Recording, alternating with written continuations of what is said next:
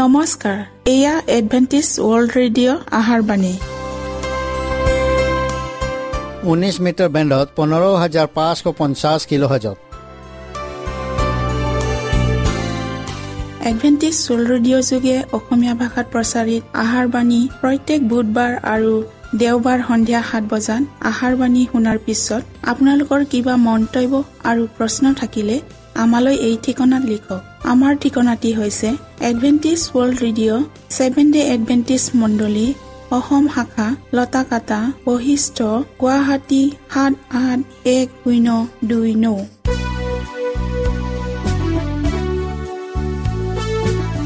প্ৰিয় শ্ৰোতা বন্ধুসকল এতিয়া শুনো আহক এটি খ্ৰীষ্টীয় ধৰ্মীয় গীত।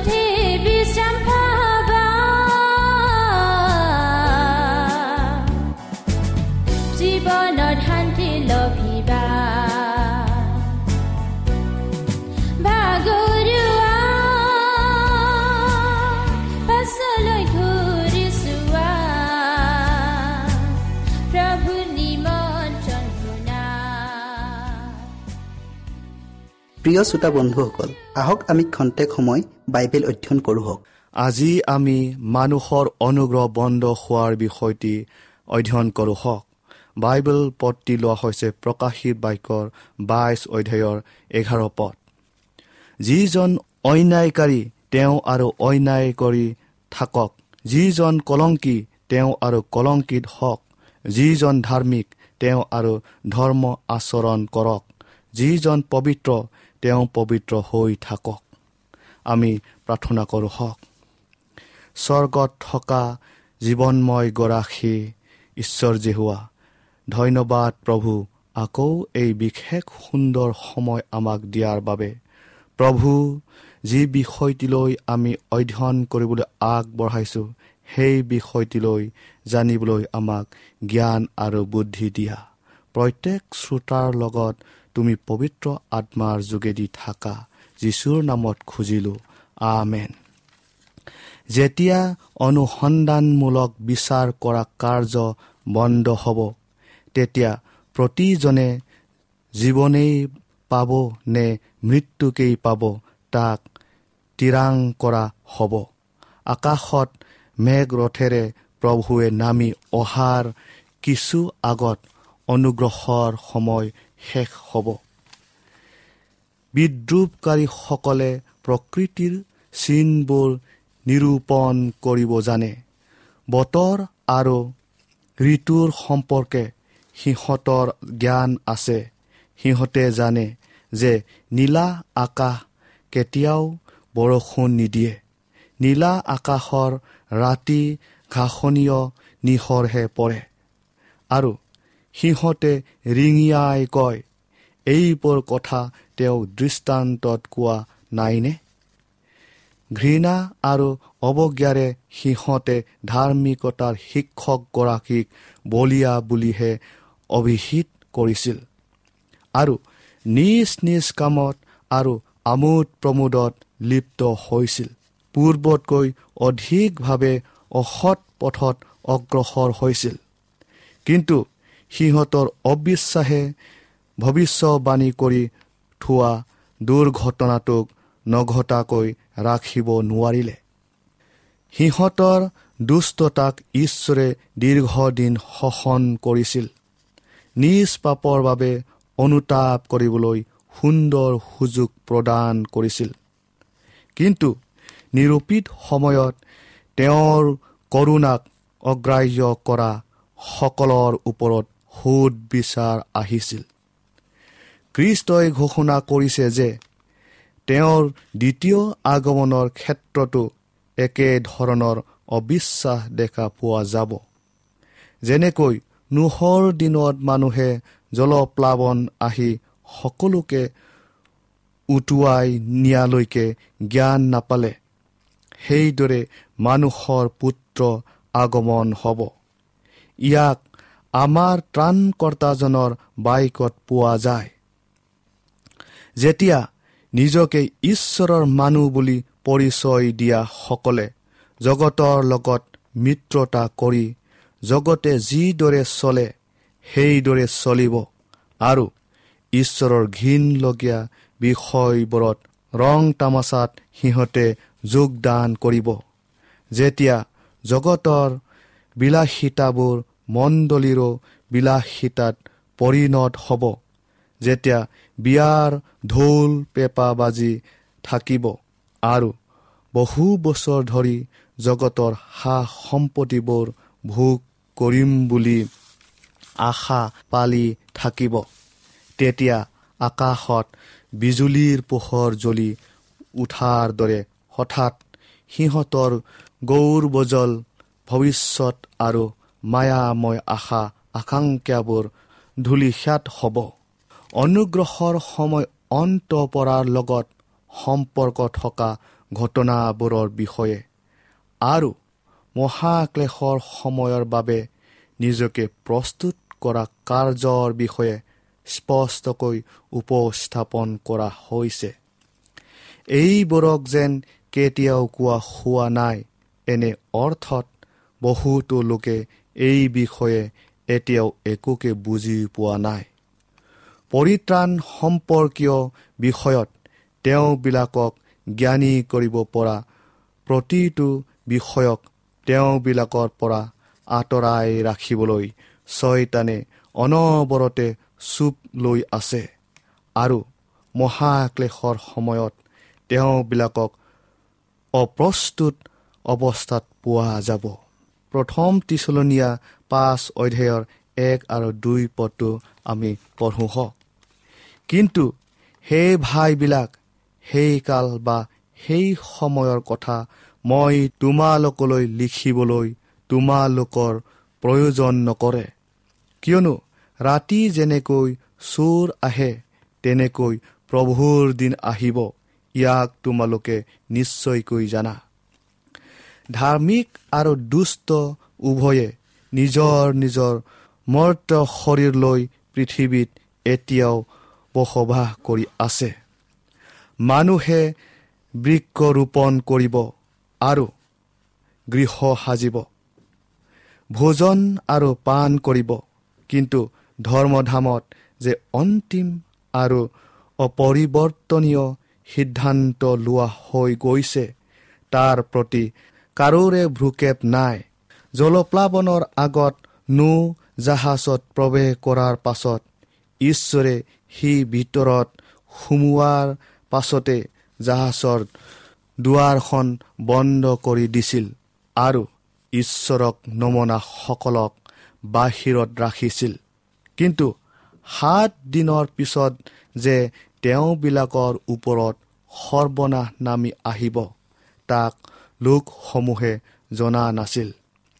তেওঁবিলাকে অসাৱধান হৈয়ে সিহঁতৰ ৰং তামাচা আৰু আমোদ প্ৰমোদত মত্ত হৈ আছিল আৰু আহিবলগীয়া বিচাৰৰ সাৱধানবাণীক উপহাস কৰিছিল। সেইকাৰণে ত্ৰাণকৰ্তাজনাই এইদৰে কৈছে মানুহৰ পুত্ৰৰ আগমনো সেইদৰে হ'ব। অতি নীৰৱ নিস্তব্ধতাৰে মাছ ৰাতিৰ চোৰৰ নিচিনাকৈ সেই অন্তিম সিদ্ধান্তৰ সময় আহিব যিটোৱে প্ৰতিজন ব্যক্তিৰ গন্তব্য স্থান নিৰ্ধাৰণ কৰিব আৰু পাপীজনক প্ৰদান কৰা কৰোণা সেইদিনা উঠাই লোৱা হ'ব।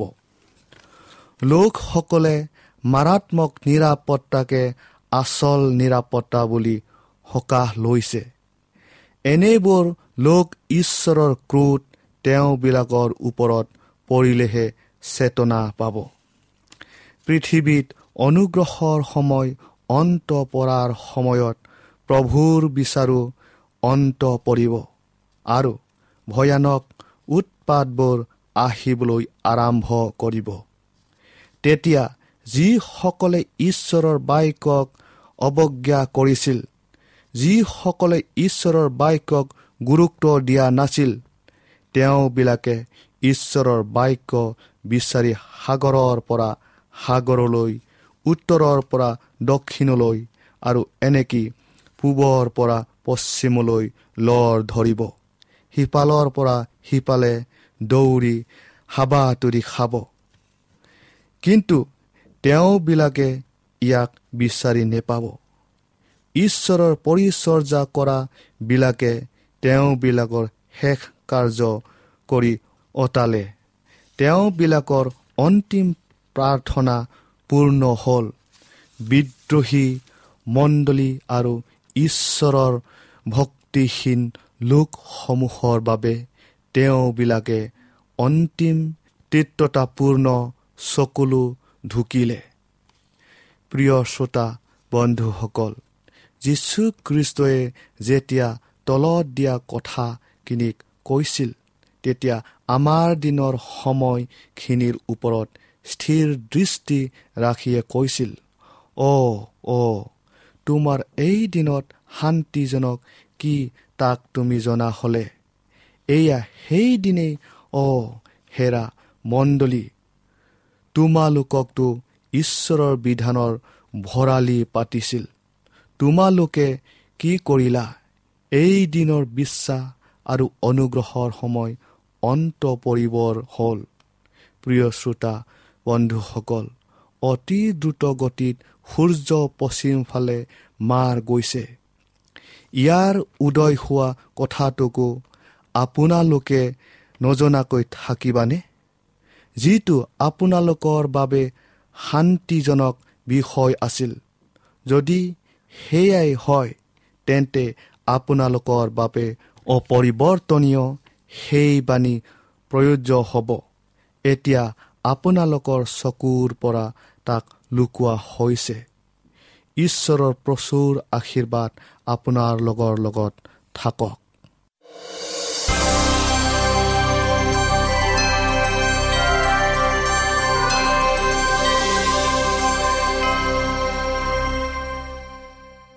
আমাৰ আজিৰ বিষয়টি হ'ল কোনো কালেও নঘটা এক সংকটৰ সময়।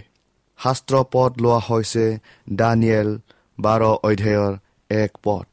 সেই কালত তোমাৰ জাতিৰ মানুহবিলাকৰ বংশক ৰক্ষা কৰোতা মহাৰক্ষক দূত মিকায়েল উঠি থিয় হ'ব।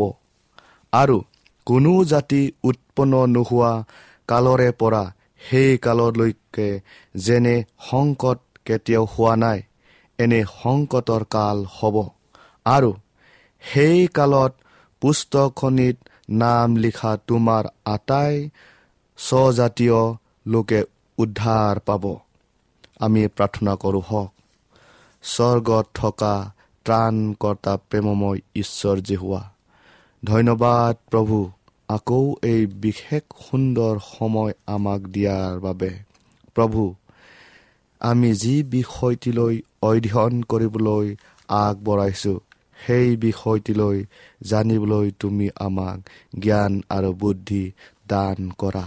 প্ৰত্যেক শ্ৰোতাৰ লগত পবিত্ৰ আত্মাৰ যোগেদি থকা যীশুৰ নামত খুজিলোঁ। আমেন। যেতিয়া তৃতীয় স্বৰ্গদূতৰ বাণী অন্ত পৰিব। তেতিয়া পৃথিৱী নিবাসীবিলাকৰ অপৰাধৰ বাবে কোনো ক্ষমা মাৰ্জনা আৰু নাথাকিব। ঈশ্বৰৰ লোকসকলে তেওঁবিলাকৰ কাৰ্য তেতিয়া কৰি অতাব। তেওঁবিলাকে ঈশ্বৰ যি হোৱাৰ পৰা সঞ্জীৱনী শক্তি শেহতীয়া বৰষুণক তেতিয়া ইতিমধ্যে লাভ কৰিব। আৰু সন্মুখত থকা সংকটময় সময়ৰ বাবে নিজকে প্ৰস্তুত কৰি ল'ব। আকাশত স্বৰ্গদূতগণে লৰা ধপৰা কৰি লৱৰি ফুৰিব। পৃথিৱীৰ পৰা এজন স্বৰ্গদূত উভতি গৈ সিদ্ধ হ'ল। অৰ্থাৎ কাম শেষ হ'ল বুলি জাননী দিব। পৃথিৱীৰ ওপৰত অন্তিম পৰীক্ষা পৰিব। আৰু যিসকলে ঐশ্বৰিক বিধানৰ প্ৰতি ৰাজভক্তি অনুজ্ঞতা প্ৰদৰ্শন কৰিলে বুলি নিজকে প্ৰমাণিত কৰিব তেওঁবিলাকে জীৱনময় ঈশ্বৰৰ চাপ পাব। তেতিয়া যীশুখ্ৰীষ্টই স্বৰ্গৰ ধৰ্মধামত কৰি থকা মধ্যস্থতাৰ কাৰ্য বন্ধ কৰিব। তেওঁ নিজৰ হাত দুখন দাঙি বৰ মাতেৰে কব সিদ্ধ হ'ল। যেতিয়া তেওঁ ধৰ্মধাম এৰি গুচি আহিব তেতিয়া পৃথিৱী নিবাসীসকল অন্ধকাৰে আৱৰি ল'ব। এই অতি ভয়ংকৰ সময়ত ধাৰ্মিক লোকসকলে এজন মধ্যস্থতাকাৰীৰ অবিহনে এজন অতি পবিত্ৰ ঈশ্বৰৰ সন্মুখত জীয়াই থাকিবলৈ সমৰ্থ হ'ব লাগিব। অধাৰ্মিক দুষ্টসকলৰ ওপৰত যি অনুগ্ৰহ আছিল তাক গুচাই পেলোৱা হ'ব আৰু তেতিয়া ছয়তানে এনে কঠিন মনা অনুতাপ শূন্য লোকসকলক পূৰা মাত্ৰাই নিজৰ কবলত আনিব। ঈশ্বৰৰ দীৰ্ঘ সহিষ্ণুতা অন্ত পৰিব। জগতে তেওঁৰ দয়াক অগ্ৰাহ্য কৰিলে তেওঁৰ প্ৰেমক অৱজ্ঞা কৰিলে আৰু তেওঁৰ বিধানক ভৰিৰে গছকি অৱমাননা কৰিলে। দুষ্ট অধাৰ্মিকসকলে নিজৰে অনুগ্ৰহৰ সীমা চেৰাই গ'ল। যি ঈশ্বৰৰ আত্মাই সিহঁতক পৰিৱৰ্তন কৰাবলৈ নেৰানেপেৰাকৈ লাগি আছিল। তাকে সিহঁতৰ পৰা আঁতৰ কৰা হ'ল। সিহঁত ঈশ্বৰৰ অনুগ্ৰহহীন হ'ল। অধাৰ্মিকতাৰ পৰা ৰক্ষা পোৱা সিহঁতৰ কোনো ৰক্ষা কবচ আৰু নাথাকিল। তেতিয়া ছয়তানে জগতৰ এই লোকবিলাকক লগত লৈ এক মহাসংকট সৃষ্টি কৰিবলৈ অবিসন্ধি ধৈৰ্যৰ কৰিব। যেতিয়া ঈশ্বৰৰ দূতসকলে মনুষ্যৰ অতি ক্ৰোধাদ্য চাৰি বায়ুৰ বান মুকলি কৰি দিব তেতিয়া সকলো প্ৰকাৰৰ সংঘৰ্ষ সৃষ্টি কৰিব পৰা উপাদানবোৰ মুকলি হ'ব। তেতিয়া জেৰুচালেম ধ্বংস হোৱা কাৰ্যতকৈ অনেক গুণে ভয়ংকৰকৈ অৱৰ্ণনীয় ধ্বংস কাৰ্যত সমুদায় বিশ্ববাসী লিপ্ত হ'ব। এনে মহাসংকটৰ সময়ত যিসকলৰ হাত সূচী আৰু হৃদয় শুদ্ধ আৰু পবিত্ৰ তেওঁবিলাকেহে মাথোন থিয় দি থাকিবলৈ সক্ষম হ'ব। সেই চাৰিজন স্বৰ্গদূতে চাৰি বায়ুক ধৰি থকা সময়তে তেওঁৰ নিমন্ত্ৰণ স্বীকাৰ কৰিবলৈ আৰু শুদ্ধটোক বাছি ল'বলৈ এতিয়াই সুসময়। প্ৰকাশিত বাক্য সাত অধ্যায়ৰ তিনি পদটো আমি পঢ়োঁ হওক। আমি নিজ ঈশ্বৰৰ দাহবিলাকৰ কপালত চাপ নামাৰো মানে তোমালোকে পৃথিৱী বা সাগৰ গছবোৰক হিংসা নকৰিবা। স্বৰ্গদূতবিলাকে পৃথিৱীখনক বান্ধি ৰাখিছে যাতে ছয়তানে জগতখন অধিপত্য স্থাপন কৰিব নোৱাৰে।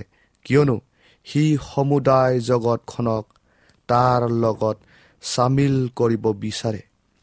এই দূতবিলাকৰ মাত আমি নুশুনো আৰু আমাৰ স্বাভাৱিক দৃষ্টিৰে তেওঁবিলাকৰ কাৰ্যক নেদেখোঁ। কিন্তু তেওঁবিলাকৰ হাতে পৃথিৱীৰ মংগলৰ হেতু কাম কৰি আছে। আৰু ঈশ্বৰৰ লোকসকলক চাপ মৰা কাৰ্য সম্পূৰ্ণ নকৰাকৈ ছয়তানৰ অনুচৰসকলক অনবৰতে নিৰীক্ষণ কৰি আছে আৰু সিহঁতক আঁতৰাই ৰাখিছে। প্ৰাকৃতিক দুৰ্যোগবোৰ ভূমিকম্প ধুমুহা আৰু ৰাজনৈতিক সংঘৰ্ষবোৰক জোহনে দেখিছিল। যিবোৰক চাৰিজন দূতে ধৰি ৰাখিছিল ঈশ্বৰে নিজ বাক্য জগতত বিলাই পূৰ্ণ নকৰালৈকে এই চাৰি বায়ুক নিয়ন্ত্ৰণ কৰি ৰখা হ'ব। ঈশ্বৰৰ মণ্ডলী এই পৰিস্থিতি নিৰাপদ অৱস্থাত থাকিব।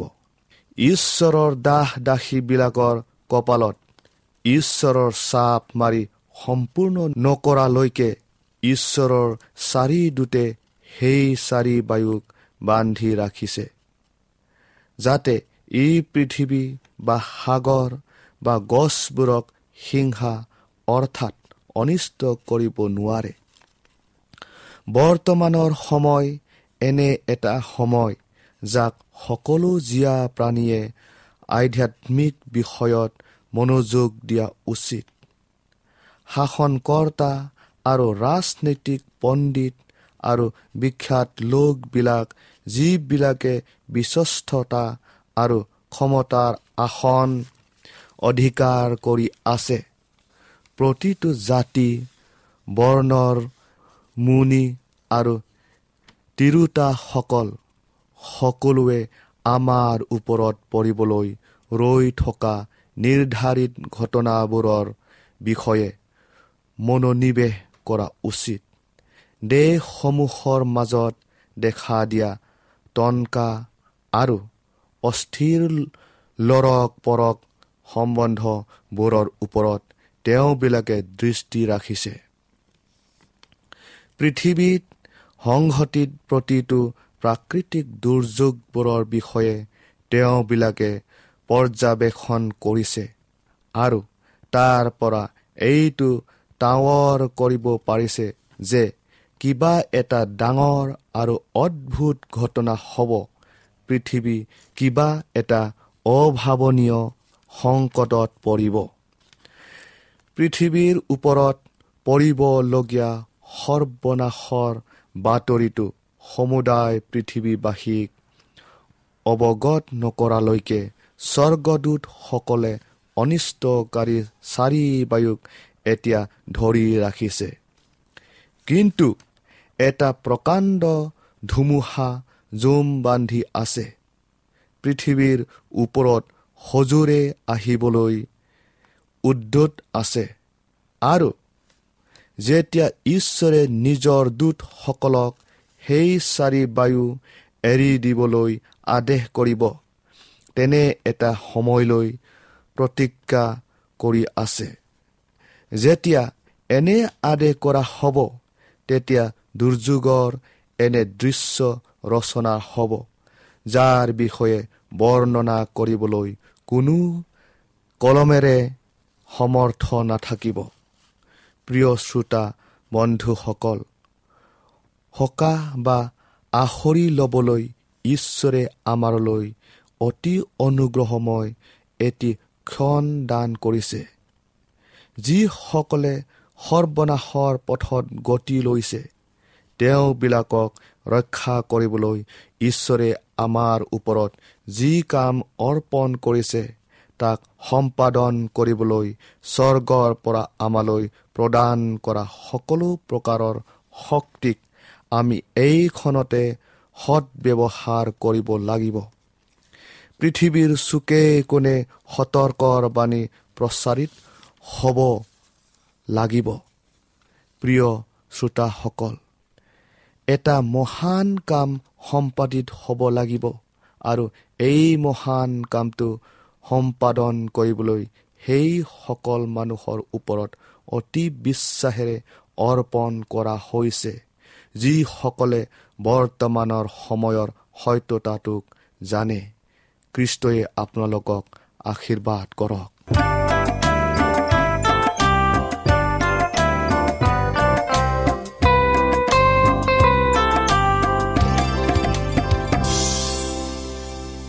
ৰাখিব আমাৰ ঠিকনাটি পুনৰ কৈ দিছো।